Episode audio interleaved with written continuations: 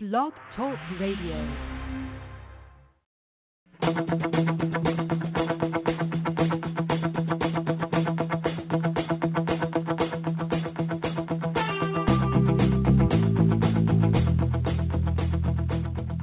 Welcome to the Natural Running Network. My name is Richard Diaz, and what I hope to do is introduce you to some amazing athletes and luminaries from the sports science community. And what has come to be expected, I'll provide some highly opinionated rants on all aspects of endurance sports and my current favorite, obstacle course racing. But before I get started, I want to give a shout out to Human Octane. If you're the kind of person who pushes the limit, then you've got to check out Human Octane Apparel. Training and racing apparel designed by OCR athletes, and these guys just get it. Everything they make dries lightning fast, has zippered pockets, is abrasion resistant in high contact areas without bulky padding. I've gotten to know these guys, and trust me, they're going to out innovate the competition when it comes to OCR gear. Check them out at humanoctane.com. Now sit tight, grab a cup of coffee, and let's do this. I have the profound pleasure to finally get Nicole Mericle on the line with me. And she is on a trail somewhere near Boulder, Colorado at this very moment. Say hello to everybody, Nicole. Hello. With a little enthusiasm, tell everybody how much you're so pleased to be here and whatever. Oh, I am super excited to be on your podcast. Excellent. So, Nicole, uh, let's start with the fact that you came up through the University of Rice. You ran cross country. You told me earlier that your focus was steeplechase. How in the heck did you get involved in OCR? Seems like you're you're kind of fresh in the sport. Yes, I am about to go into my 10th uh, Spartan race. So, pretty, and, and, and coming up on the one year mark since I started. So, with just a year under my belt, um, it, it was kind of a, an interesting introduction to OCRs. My friend um, just thought, you know, you're a runner, you're a climber, you'd probably enjoy these obstacle course races. And I had no idea what they're about. I thought my, my image of obstacle course racing was you dress up in crazy costumes and you run through the mud. And I had no idea there was this actual competitive side to it until my friend started to explain it to explain more about the races and the different types of you know Spartans and um, savage races and, and whatnot. And I thought, well, okay, that that sounds like fun. And I'm starting to run more on trails. This is like this time last year, and so I thought that it would would be a good fit. But um, yeah, I really had no idea what I was getting into. Were you rock climbing a lot going into this? Yeah, um, I've been I've been rock climbing for about five years now, I'd say, and um, so I was I I had a pretty good background in climbing, was feeling pretty strong. I really wasn't running that much when I when my first race came up last May. Uh, I was just getting back into running because I had a pretty much like a three year hip injury. Oh cow! So, and that that's what initially pushed me to running on trails more than road and track. Hmm. So it was kind of a, tran- a transition into trail running and then into obstacle course racing. And you told me earlier that uh, you were running pretty much everything from an 800 to a 10K in college. Can you give me some numbers on your Yeah. PRs? Um, my PR in the 800 comes from high school actually, and I ran 212. Um, never ran faster in college. and then um, my 1500 meter time is 425, and um, my mile time indoor, I think, is like 449 um, or 450, something like that. And then my steeplechase is 1007. Wow.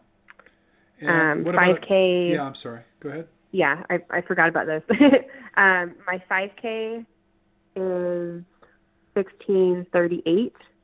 Um, it wasn't a great race. I, I I would like to say that I had the potential of going like around 16 minutes just based on what my teammates ran. Um, but I but I didn't run the 5K fresh many times. Wow.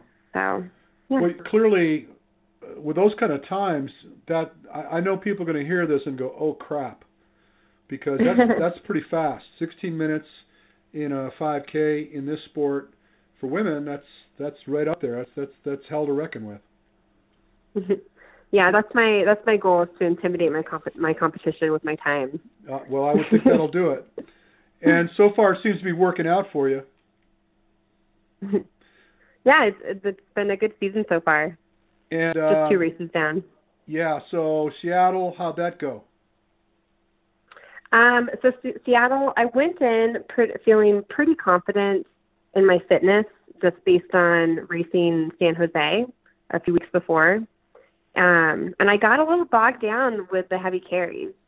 I, it's not something that has ever been my my strength, but it really kind of shocked me the double sandbag. So I went from leading half the race to getting a little bit slower in the double sandbag carry. I missed my spear and then just got disconnected from the first two girls. So I ended up third, which I was still very happy with the placement of that. Um, that's my best placement in any Spartan race so far. Um, with that like with that that amount of competition at least. So, so do you yeah, think so that, I'm, I'm happy with it. Good. So do you think that uh, mm-hmm. Alyssa Hawley, just the sheer strength, is kind of what uh, made the difference? Yeah, you know, uh, she is just a really strong girl, and then also she's learned how to run. I think that's made the biggest difference in her performance from last year to this year, and even just over the last year season. You could see that that she was really really getting into better running shape, but she still has all that strength as well. Yeah, we had an appointment scheduled her and I a couple weeks back, and one thing or another just didn't line up, and we couldn't get it done. But we've been toying with getting together, and uh, I'm looking forward to getting a look at her. I had Faye out here a while mm-hmm. back, mm-hmm. and I got a chance to work with her a little bit. So, oh, nice. Yeah, I got a sense of kind of where things are going, and uh, mm-hmm. you know, you popped up, and I got to tell you, Hunter has a lot of faith in you. He thinks you're the girl to beat this year. I know. Um, I, I I let him down this last race, man. That's I was a little bummed. I, I heard him kind of giving you grief about it. Yeah. well, he's going to give you a chance to get back at him in Monterey, and uh, that's going to be kind of his coming out party, I think. Yeah, we'll see how all of the CrossFit treats him. well, forget the CrossFit. We're going to get away from that between now and then because I really want to see oh, good. him get his running legs back and and lose some of that poof. He's he got a little puffy. His weight's coming down, so I'm feeling pretty good about that. But um, oh, good. I think when he's in form, he's just really tough to beat. Yeah, definitely. He's fast for a big boy. He is. Yeah, I told him all he has to do is roll down the hill in Monterey. Yeah. And he'll beat everyone. well, the, I think the the defining factor last year, short of him getting stuck on that uh, that Tyrolean ladder or whatever it was, is the um, the heavy carries on the steep hills. I think that was really what made a big difference for him. Okay. Yeah, but anyway. To his to his in his favor, you mean? Yeah, yeah, he was well, he was leading yeah. for most of the race, and mm-hmm. and uh, it just kind of went sideways when he got. He looked like I told him, I said he looked like a, uh, um, what is it, a, um, a a dolphin in a tuna net is what he looked like. Oh. All right, so uh, who do you think is going to be your biggest challenge in Monterey?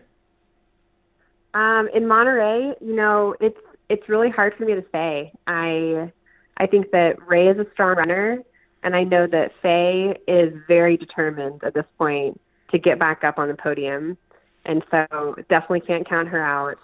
And even though it's a flatter, more runnable course, I think Alyssa will still be up there. And then, of course, there's always Lindsay. Monterey, so you think I is a think flat that, course? Well, uh, yeah. I mean, compared to Palmerton and to Asheville, I would call it flat. wow. Even though it is pretty hilly. yeah. Well, I was just looking at but, the elevation changes with Hunter just the other day, and and I know there's a, I mean, there's not really really tall hills, but pretty steep inclines. Yeah, you know, I guess what I would better what I would more describe it as it's just a runnable course. So it's it's hills that are all runnable, or or they're very steep and short. You know, so it's not like a a mountain goat race. Got it. So, and for for me, like I I prefer something that's hilly but still runnable. In Seattle was more um, lots of scrambling over muddy rocks and muddy trees and and logs on the ground, and so I think that slowed me down a lot. Um, so I'm really looking forward to a very runnable course. Got it. Well, I could see why. For Yeah. crying out loud, I mean, you're throwing down a 16-minute 5K. That's it's going to be rough for a lot of these girls. Um, so what uh, what distance is really your favorite? In obstacle racing, Yeah. or Yes. Um, so I've only ran I've only ran supers and beasts, and then I've done. I'm trying to think. The shortest course I've done is probably probably like a five mile savage race. So I've never done anything like the like the sprint distance actually. Um, so I can't really say because I think I would really like sprints. That's what I'm thinking. yeah. If you ran 800 and you were doing steeplechases, I, I would think that uh, anything under like a uh, like a 3K, 5K format would be really right in your wheelhouse. Yeah, I would love to try one sometime. Yeah, well, you're going to get a chance, I'm sure. Uh, you have designs on going to World Championships. I'm not talking about Spartan. I'm talking about OCR World Championships. Oh yes, yep. Um, that was my best uh, race last year. I placed second at OCR Worlds in the the main 15k course. So I'll definitely be back. And this year, I would love to try the short course, the 3k. Cool. So, what's a long range game for you? I mean, what do you hope to get out of all this aside from just having a good time? Um, you know, a year ago, I just wanted to get back to racing and have that that really awesome, you know, adrenaline and competition again because I missed it for three years. So I'm still kind of in that boat. I'm still in just like really loving the competition and enjoying the training for it. Um, so yeah, I just think that it's a lot of fun to race again, and that's still kind of new for me. Cool. Cool. So, what was the hip injury? Did you say you had a torn labrum? Yes, I have two tears in my right hip, and I have one in my left hip. Wow. And my left hip is totally fine, but my right my right hip has uh, gave me gave me trouble for about three years. Yeah. Okay. And can you attribute the injuries to anything in particular that you were doing?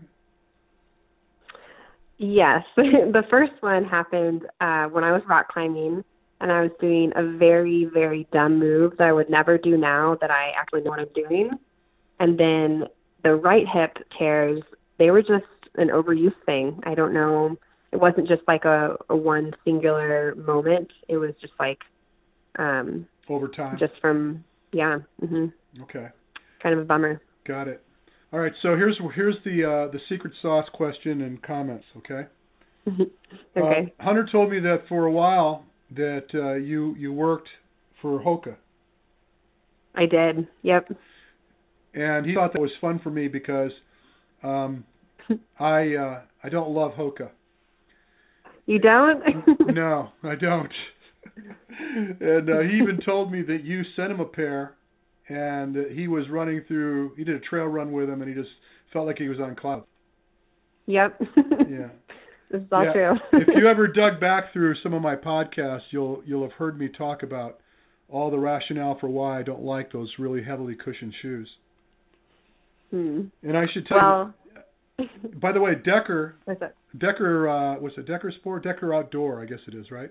hmm Decker's brand now. Yeah. Yeah, they the their headquarters or at least their distribution or whatever is about uh, three quarters of a mile from my house.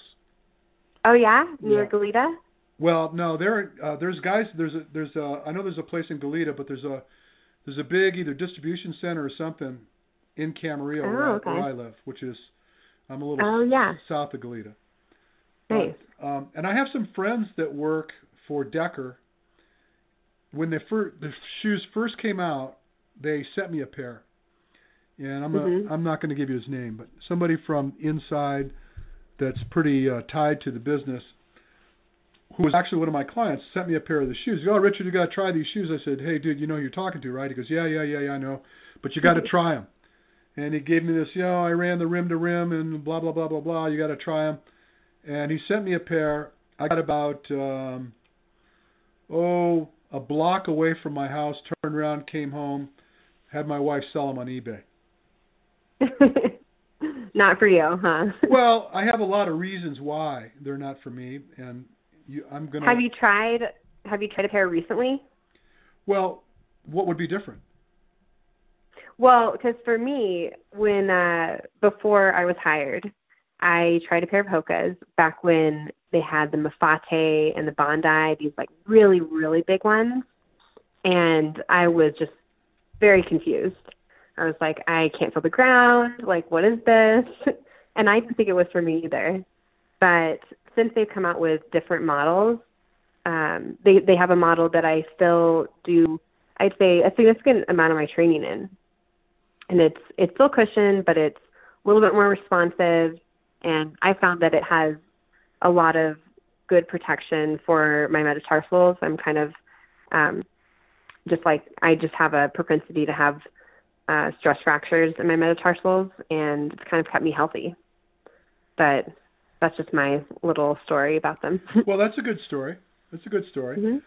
My biggest argument is the whole physiology and the neural connection between the ground and mm-hmm. the afferent feedback that you're supposed to gather from the ground that you are absent when you're in such a puffy and cushiony shoe. So it isn't mm-hmm. just about Hoka. It's all the shoes that followed that that that line of thinking that I felt very uncomfortable with. And um, mm-hmm. because I teach people to run, to me, when you get into a shoe that's real, real soft and cushy like that, it uh, it gives you creative license that you don't earn, and you mm-hmm. you become irresponsible with the way you make contact with the ground. Now, yep. when you talk to me about metatarsal stress syndrome, I look at other concerns. I, that makes me wonder about nutritional concerns, especially as a female athlete. I know, well, you know who Joe Vigil is, right? Yeah. Yep. He um. So my my coach at Rice, Jim Bevan, was uh, kind of like um mentored under Dobie Hill? Well, Joe spoke a lot on the concern of anemia in female athletes, endurance Mm-hmm. athletes, and how he had um, various concoctions that he created to help to stem the tide of that anemia because it seems to be rampant, and even in most cases, the w- women are not aware that they're having these issues, and those type of things can really lay heavily on your bone density. But anyway, I would have thought nutrition when I started concerning myself yeah. about the way my feet were breaking down.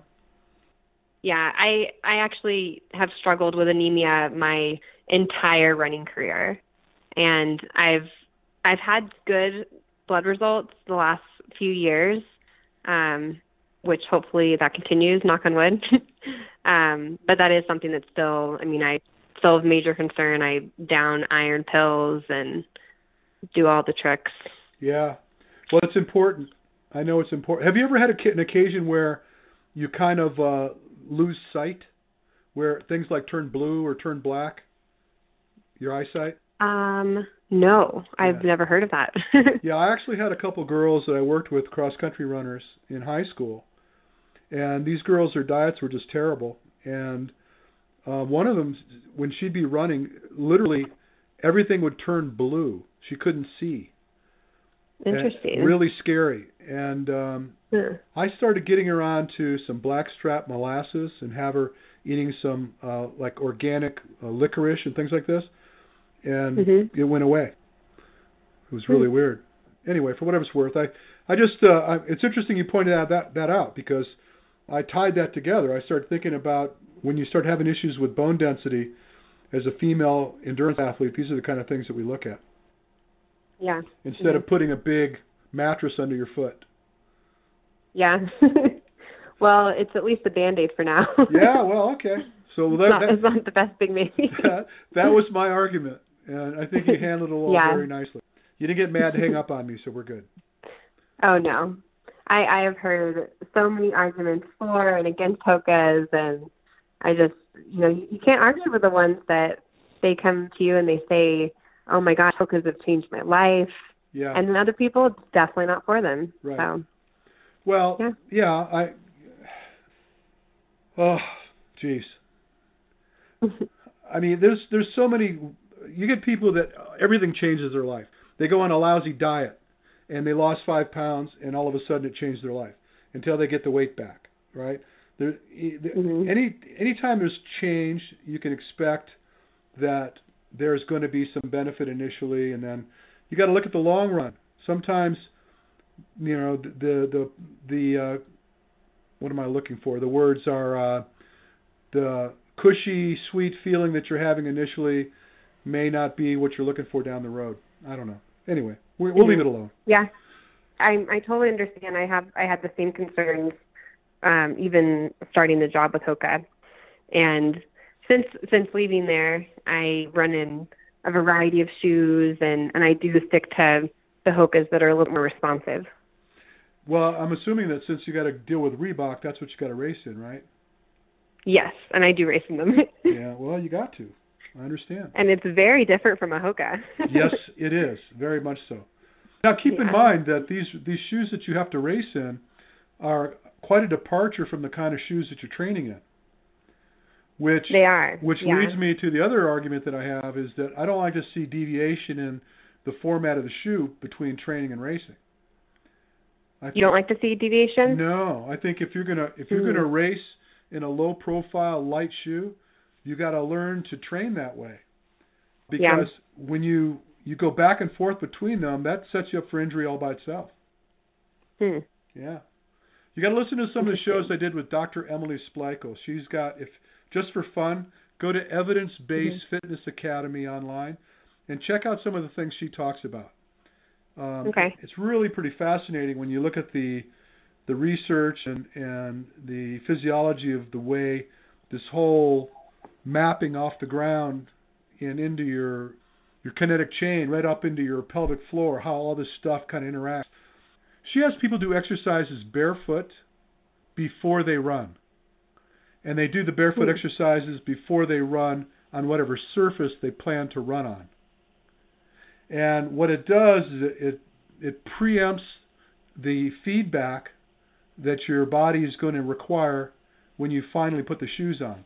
It's really pretty fascinating when you look at what she's talking about. I mean, to be honest with you, I don't know whether it's accurate or whether it works, but she seems to feel pretty strongly about it. Interesting. Yeah, it is kind of cool. Well, one thing that one thing that I that I experienced in my hip injury is that I for a while I couldn't run at night and pretty much anything that decreased proprioception made my hip way worse. wow. Wow. And um and something that like my balance on that side is still is still in, inhibited a little bit compared to my other side. Um, but I can run at night now, and other things are better.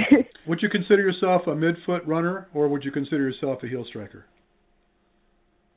uh, I think I am a midfoot runner, even though it doesn't look like that when I run.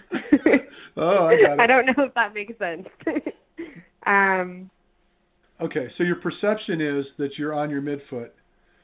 If you looked at it on video, it would appear that you're on your heel. No, it just I have um I don't know. I I don't think I've watched enough video of myself recently to know if I'm still heel heel striking, but um I ha I kind of like I kick my feet out in front of me, but I think they do make it under me in the end. Okay. Okay. I don't know if that makes sense. Yeah, it does. It does make sense. okay. And that's what's really important. As long as you make contact near your center of mass, we're all good to go, Mhm. no matter what you're doing. Wow. Well, I, you know, I'm going to be out there on Monterey, and uh, I don't know. It's going to be a tough race. Yeah. I'm going to take it out hard. Are you? Are you feeling good Oh, yeah. about it? Well, I think um the last like maybe, maybe every race I've taken it out pretty hard, so I think it's like kind of affected from everybody too. but yeah, I'm feeling good, and I think that I got to stick with with that strategy of hopefully outrunning people. Well, on paper, it sounds like that's going to happen. it's just a matter of whether you get through the obstacles and deal with some of the heavy carries, right? Yeah, just got to get through those heavy carries. Between now and then, you got to walk around with a cinder block on your back until you just oh man, get get seriously toughened up, right? Yeah, got to go buy some more sandbags. Do you do a lot of that kind of work? I mean, do you do some hill repeats with uh, with load? Um, honestly, I have I have never done that before. I um I like to climb, to rock climb, and I enjoy running on trails. And I do have a bucket to carry around, um, but I partly because of time constraints and partly because it's not my most fun thing to do. I really haven't I haven't bought sandbags. I haven't done much training like that. So I think I need to do some more sport specific training. Yeah, well, I know that the bucket carries and these heavy carries in Spartan racing are a big deal, and that seems to be what separates the wheat from the chaff. So clearly, mm-hmm. some some attention to that detail is required. I'd like to see. Do you have any suggestions? Yeah, well, I have a couple workouts that I do. Well, I don't do them, mind you, but I have people do. It's a whole lot more fun mm-hmm. to dole it out than it is to actually receive these workouts. Oh, I'm sure. I have a workout I call the Farmer's Daughter. And essentially what it is, it's a series of hill repeats. For example, you you have to decide what kind of load you're going to use. You could use dumbbells, you can use a bucket, you can use sandbags, but some overload and I like it to be eh I like it to be about, uh, in your case, probably about 25, 30% of your body weight. Okay. All right. And what you would do is you find a hill, no problem for you being in Boulder, but find a relatively steep hill that you can run up for about 45 seconds to a minute. And to start with, you warm up Maybe do some burpees, do heavy squats. Heavy squats meaning whatever load you're carrying with you, not uh, air squats. And then when you're ready to go, you hammer up the hill with your load. You drop the load off at the top, wherever wherever you're going to stop, whether 45 seconds to a minute up. You jog back down. You run back up without the load. You pick up the load and carry it back down, and do repeats like that. So okay. what ends up happening is that every other time that you go up the hill, you have load, and every other time you have no load. And what it does is you're neurologically what you're doing is you're loading the legs and unloading the legs, and it's just a different sensation. Your legs be- become accustomed to the load, and being free of the load, you actually are recruiting more muscle fibers when you go up the, the hill without the load. So it helps to improve your mm. speed. So what you'll notice is that the third time that you run up the hill for the same effort is faster because you're getting more horsepower to go up the hill with. And so hmm. the, the farmer's daughter workout, we do that for like 45 minutes. And then when that's done, we do some 400 meter repeats just on flat ground. And, uh, and are when you're when you're just running up without the load, are you running fast? Fast as you just... can. Okay. Fast as you can with but, with the load or without the load. The only time that you jog is on the way down. Okay. So you're just going up with the load, getting rid of it on top, coming Mm-hmm. down, mm-hmm. running back up to get it, bring it down, run back up with it, drop it off, come back down, run back up without it. You know, and just do repeats like that. And what you want to do too okay. is you, you want to. I like to use heart rate, so use heart rate as a governor. And what ends up happening is when you get to the bottom of the hill, you have a recovery heart rate you want to achieve before you attempt another interval. And so mm-hmm. that kind of governs the the recovery time so that it ensures that every time you go up the hill that you're fresh enough to produce more work. Okay. As opposed to just letting fatigue start to win the day and then get sloppy and muddy and you're thinking, okay, I got to do this for 45 minutes, and the last 20 minutes of it are really muddy and they're not very valuable to you. It's just a, a suffer fest. That well, sounds like a tough workout. It's a pretty tough workout. It's a it's a good one. What's another one we do? I have so many. I just I'm trying to think of a good one. um, we do one. I call it uh, training. The, is it the dark side? I have to look. I can't even remember the name. I give them stupid names because I want to be different, right? But we do one where you just simply do some burpee squats at the bottom, sprint up the hill, same distance, 45 seconds to a minute, get to the top of the hill, and then do air squats at the top of the hill, jog back down, and do repeats like that. So basically, you're just doing hill interval repeats, but you you want to load your legs up at the top, and you want to load your legs up at the bottom before you run, or after. Okay.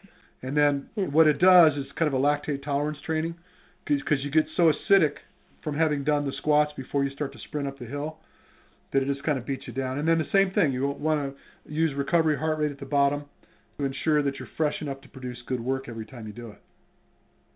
Okay. But I'm inclined to do these uh, shorter duration, high intensity interval hill repeats opposed to simply just suffering up a mountain. You know, whereas some people that just want to they'll go an hour of climbing and it turns into a death march and I mean, I'm sure there's value in that, but from a standpoint of trying to get somebody to go faster, I just think it's a little too off-putting. I just don't think it's as effective. And are these in, so intense that you would really only implement them later in the season, or is this something? Oh no, they need to be they need to be it? in your week. They need to be in, Okay. I like to see uh, something like that happen at least once, maybe even twice a week. Especially if you're going to be racing in that Spartan super distance where you're, you know, you're Yeah. inside of about 8 miles where Okay. it's not going to be a function of energy anymore. You know, you're you're going to have plenty of energy to get the work done. hmm It's more intensity. You want to beat people, right? Oh yeah. It's all about beating people.